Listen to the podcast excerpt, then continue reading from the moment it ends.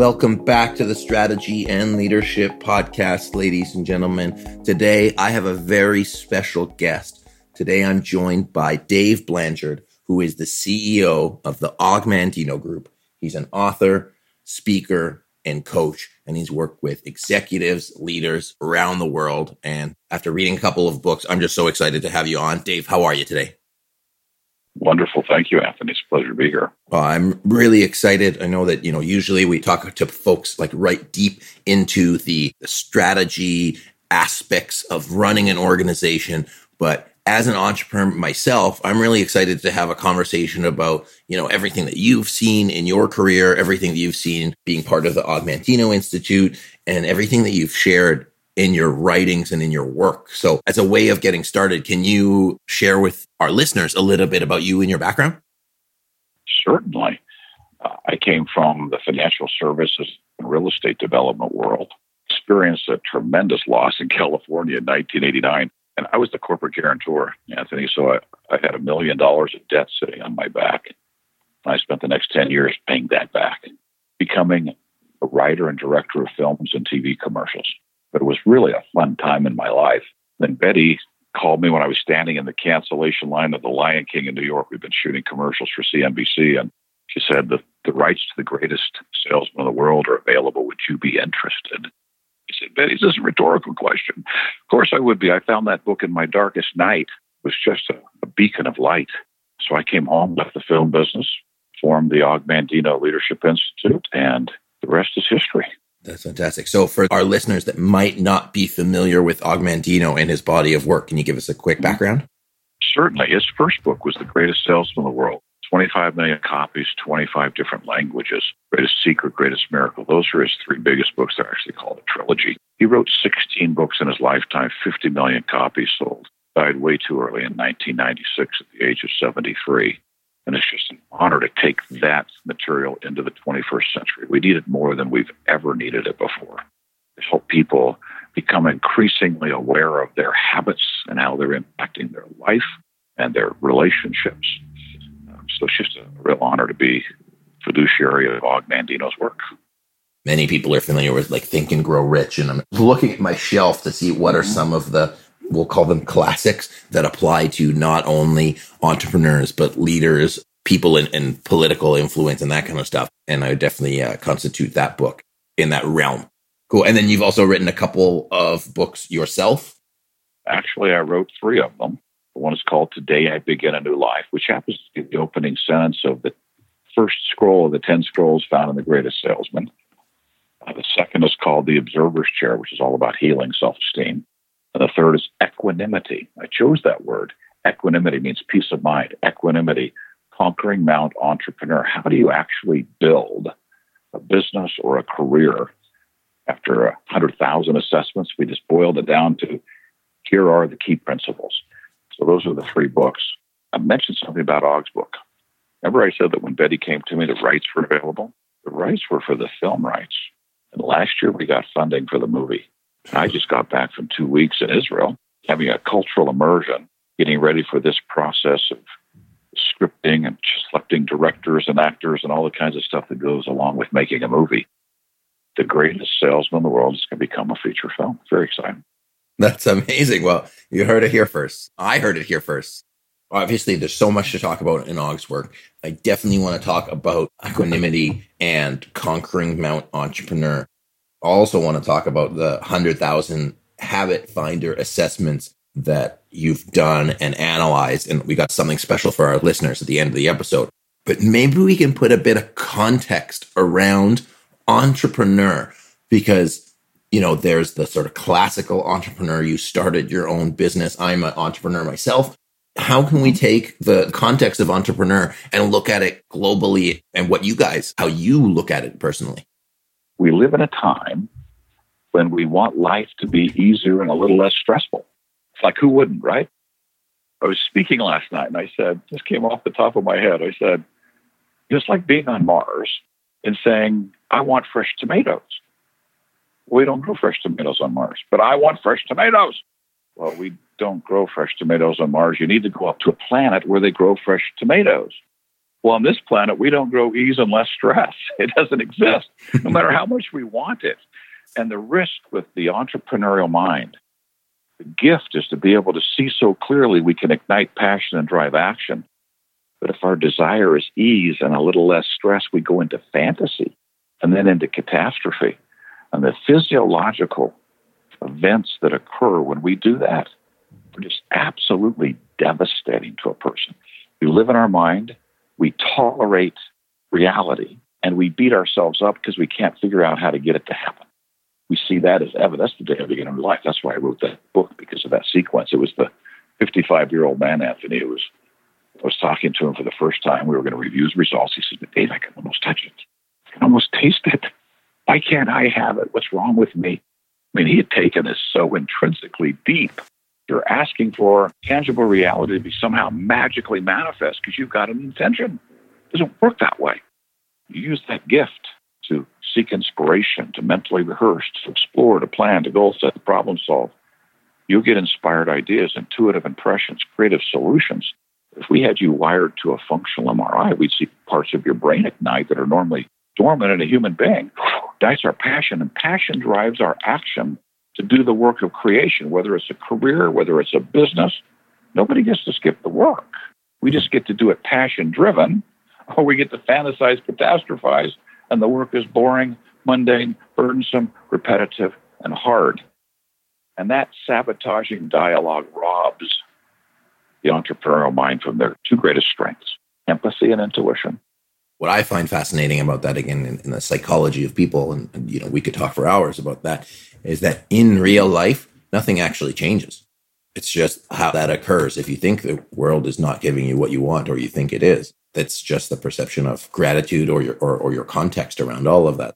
And what I really like that from independent thinkers and entrepreneurial minds, so not necessarily entrepreneurs, but entrepreneurial minds, is the empathy and the intuition which is, I would argue, a characteristic of most, if not all, strong leaders in the world.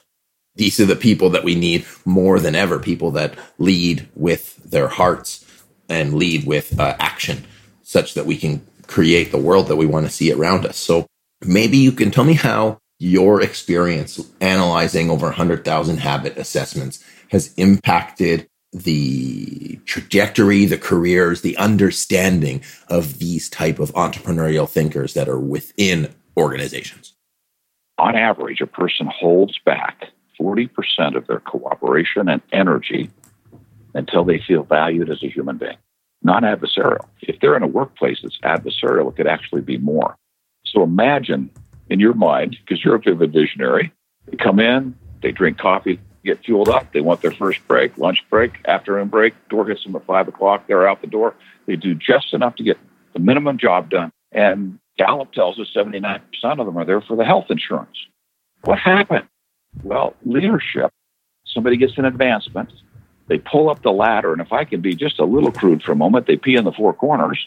This territorialism, I've got my silo. I'm now in charge. And, and they tell everybody what needs to be done. They feel as a leader as if they have to have all the answers.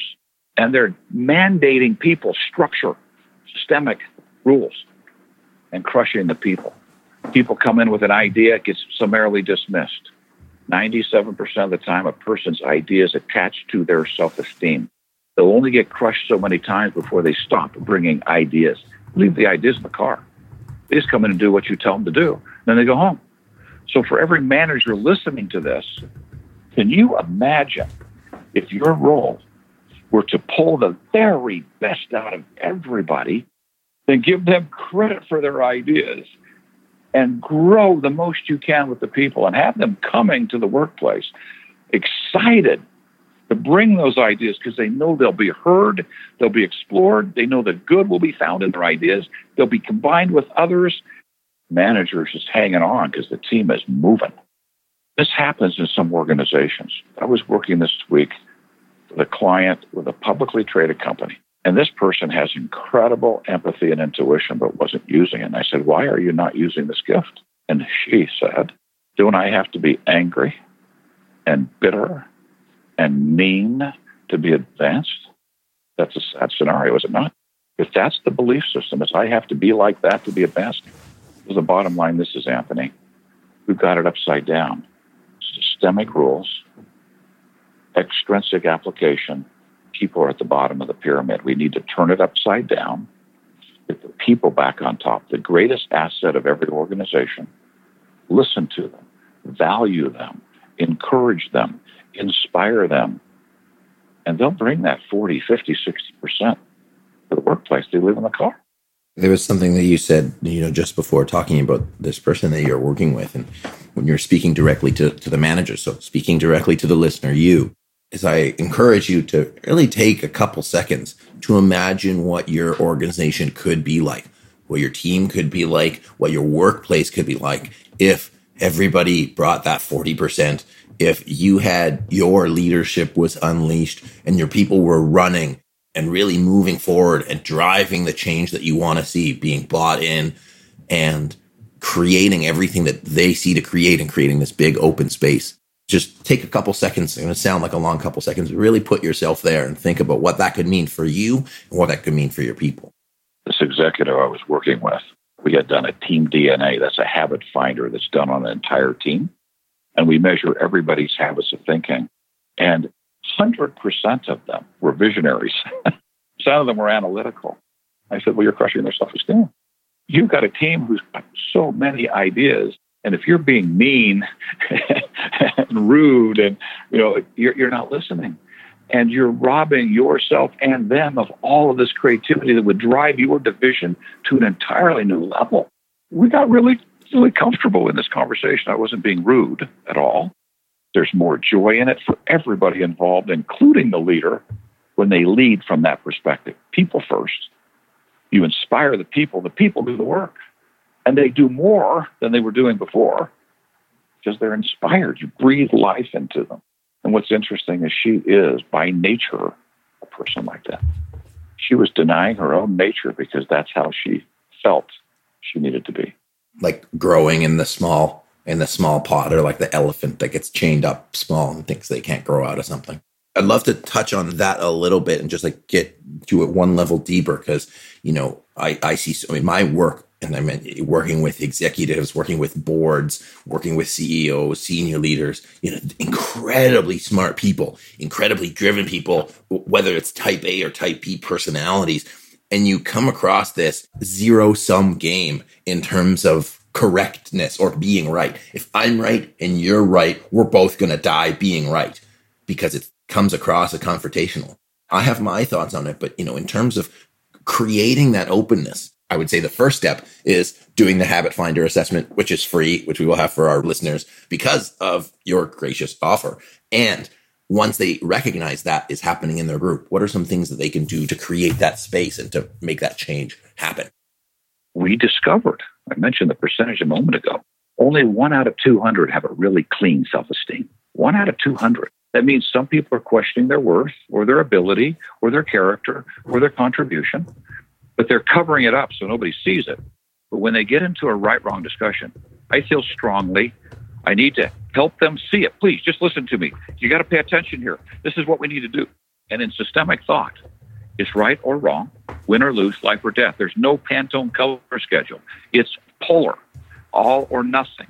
And when somebody else is wrong, it pushes the self esteem buttons that we measure in the assessment and it crushes them. So most corporate organizations are spending more time in self esteem preservation than they are discussing the problems because it's all done systemically right, wrong, win, lose, life, death. Imagine a leader who takes his idea and sets it aside, goes into a room with three people and says, Sally, we're going to work on one problem today. This is the problem. What do you think we ought to do? Sally shares. He's listening for something good in her idea. Ooh, Sally, what I like best about what you said is this. Jack, what do you like best about that? Bill, what do you like best about that? Hey, Jack, what do you think we should do? Ooh, what I like best about that is this and this. Sally, what did you like?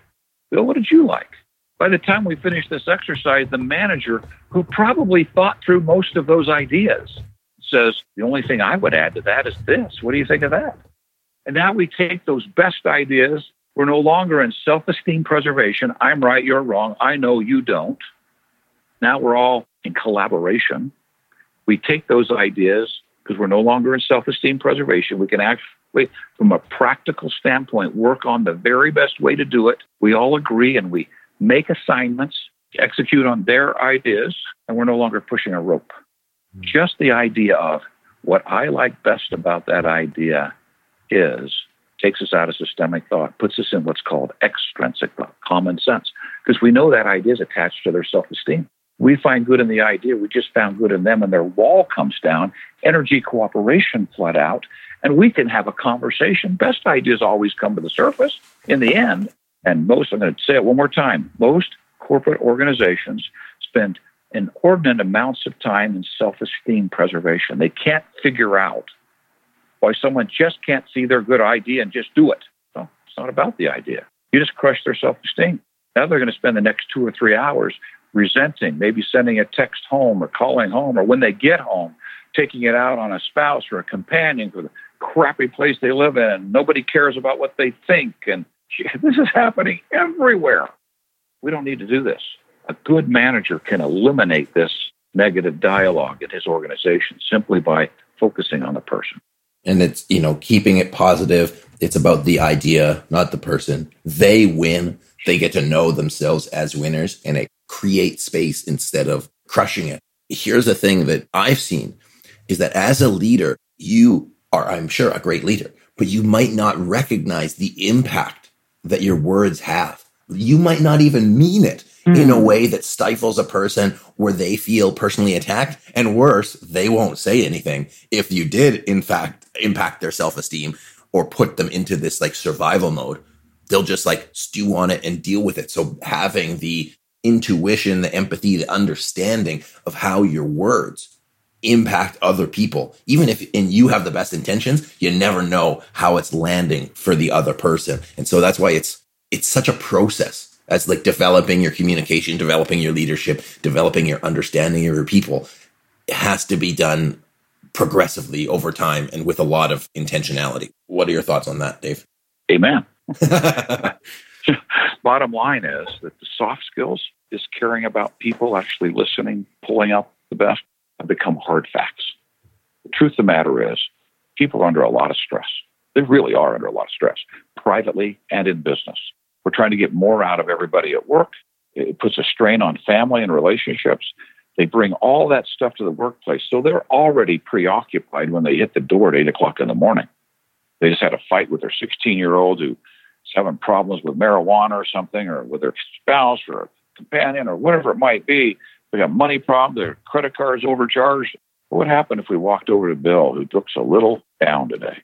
So, Bill, I walked by and I saw you and I got in my office and something just said, you need to go talk to Bill. You okay? Yeah, I'm okay. Sure. We're afraid to get into anything personal. He says, well, I just have some challenges with my teenager. Well, if you ever want to talk about it, let me know. So thanks for caring. The very fact someone noticed would take pressure off the steam cooker. A lot of pressure. Wow, somebody cared about me. I mattered.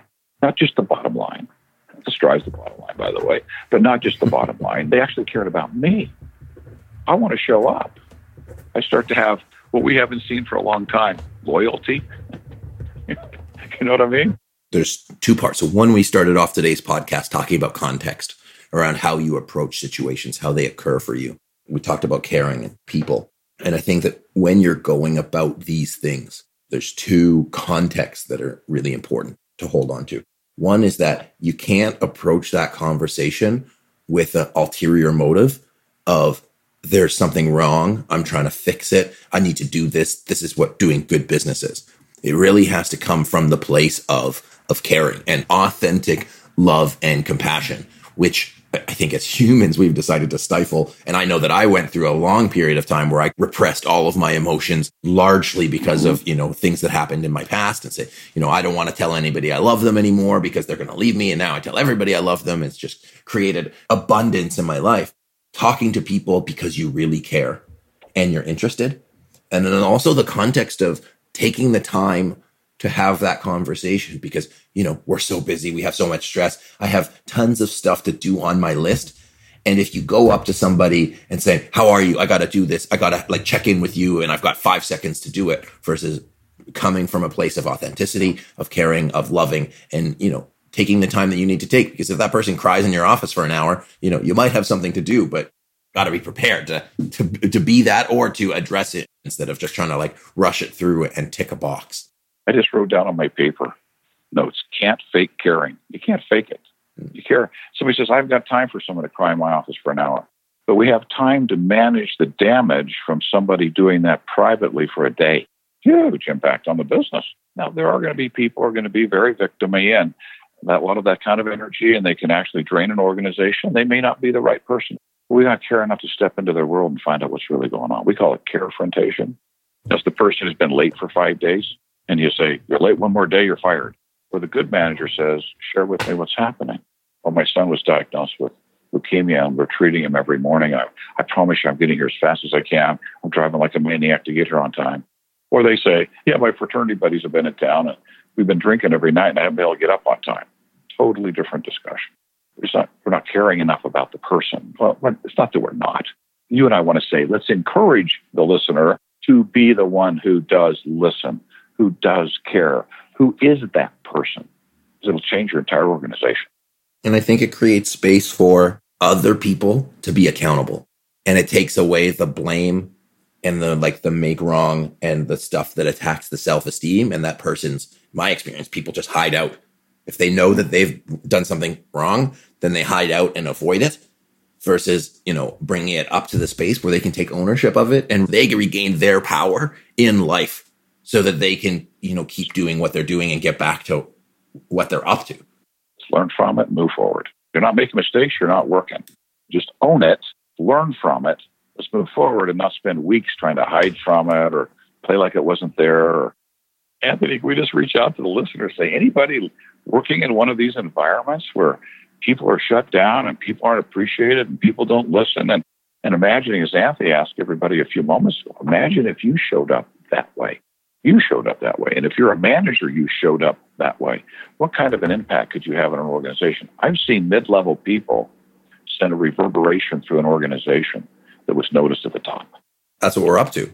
Cool. Okay, so as we finish up here, can you talk about the Habit Finder? And then I would love for you to talk about one of your books. And we started the Og Mandino, the official Og Mandino company, and Betty's part of that company, which is really fun. First thing I said was, I'm a bottom line guy even when I was doing films. You know, what's the purpose of this? How do we measure the habits Og has been teaching us to master? There's got to be a science. Well, we found the science, University of Tennessee. We've spent 18 years and $2 million perfecting it so that a person can complete two simple worksheets. It's relatively simple. And the volume of information we can get from that in terms of how a person thinks, the risks that are associated with those thought processes can open up an awareness to the dialogue that's been going on inside of us and whether or not we're the one in charge or whether our dialogue's in charge. When Og says, I surrender my free will to these years of accumulated habits of thinking, and the past deeds of my life have already marked out a path which threatens to imprison my future. Awareness is the first step in freeing us from that unhealthy dialogue. So it's habitfinder.com forward slash SME. Put the forward slash in there. That way you get it for free. Habitfinder.com forward slash SME. We're going to give it to you for free. We want you to have this moment. And I also committed to Anthony that you get an email when you're done from one of our Habit Finder specialists. These are not salespeople. These are our customer service department. Contact them and let them spend a little bit more time going through it and helping you better understand how it relates it's very comprehensive. You get the complete comprehensive assessment, and you can have a half hour with one of our people to try to figure it out. We want to do that for you. This is our mission is to raise this awareness so people can start to go, wow, I took on these habits of thinking life could change. Of the three books, the one I love the most is the latest. It's called Equanimity. I used to say all the time, entrepreneurial people are often stuck in the parking lot. They're not even climbing the mountain. So I wrote a book in which the reader is the main character. Male, female, old, young, it doesn't matter. It's you. You are the main character. And you're pulling into the parking lot of Mount Entrepreneur. And you notice that a lot of people have been there a long time. Matter of fact, one of the cars is up on blocks and there's roots growing through the rims. You know, people fantasizing about what it's going to be like when they get there. You're going to make three critical decisions, get out of your car, go to the starting gate. You'll be met by a mentor who's going to take you to the first mile marker, which are the principles about how to connect with people, the very things we've been talking about. Then you'll be handed off to another mentor who will take you to mile marker two and help you get a clear vision for your life, one in which you can make a decision in which your actions will follow. Says, I'll keep my eye on the goal above my head, the decision. I'll ignore the obstacles at my feet, the unhealthy habits of thinking. Where dry desert ends, green grass grows. You understand the process of dream creation. The third mile marker is about structure, how to embrace structure that supports you. It's a real fun book for someone who's got an entrepreneurial mind. That means independent thinking. Someone is a vivid visionary. Someone says, well, I'm not a vivid visionary. And I say, well, do you ever worry? yeah, all the time. Well, welcome to Vivid Visionary, but welcome to the shadow side of the gift. Let's get you on the other side of the gift. You're getting inspired ideas and not becoming homeless every night in your mind. Let's get you the right place. So, Equanimity, Conquering Mount Entrepreneur. Just go to Amazon. You can pick it up at Amazon, or you can go on our website and get that. I love how it reads. I love how it's laid out. Uh, it's definitely a fun read, a unique perspective, and just really enjoyable. That's all I can say about it right now, and uh, that's uh, that's phenomenal. Dave, thank you so much for just having a conversation with me today. It's been just enlightening. I, I hope we made a difference for people today. I know we made a difference for people, but I, I hope we did as well. How can people get a hold of you? How can people learn more about the Og Institute and then take that habit finder assessment? And we'll make sure that we put links to the books in the show notes. Go to habitfinder.com forward slash SME, take the assessment. We want you to do that first because that tells me you really are interested in figuring this out. And then we'll take you from there as deep as you want to go.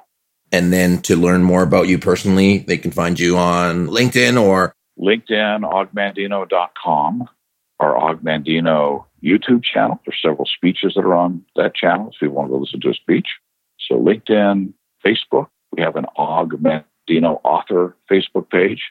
Sure you'll like it. We've had 71,000 people like that page so far. It's been really fun. And we, we keep people informed on that Facebook page. Dave, once again, just thank you so, so much. It's been such a pleasure. And I really hope we can have another conversation very soon. Thank you, Anthony. Awesome. Well, thank you so much for joining us, ladies and gentlemen. My guest today has been Dave Blanchard, who's the CEO of the Og Mandino Institute. Dave is an author, speaker, and coach. And I really hope that you got something that you can take to your people and make a difference with them from today's conversation.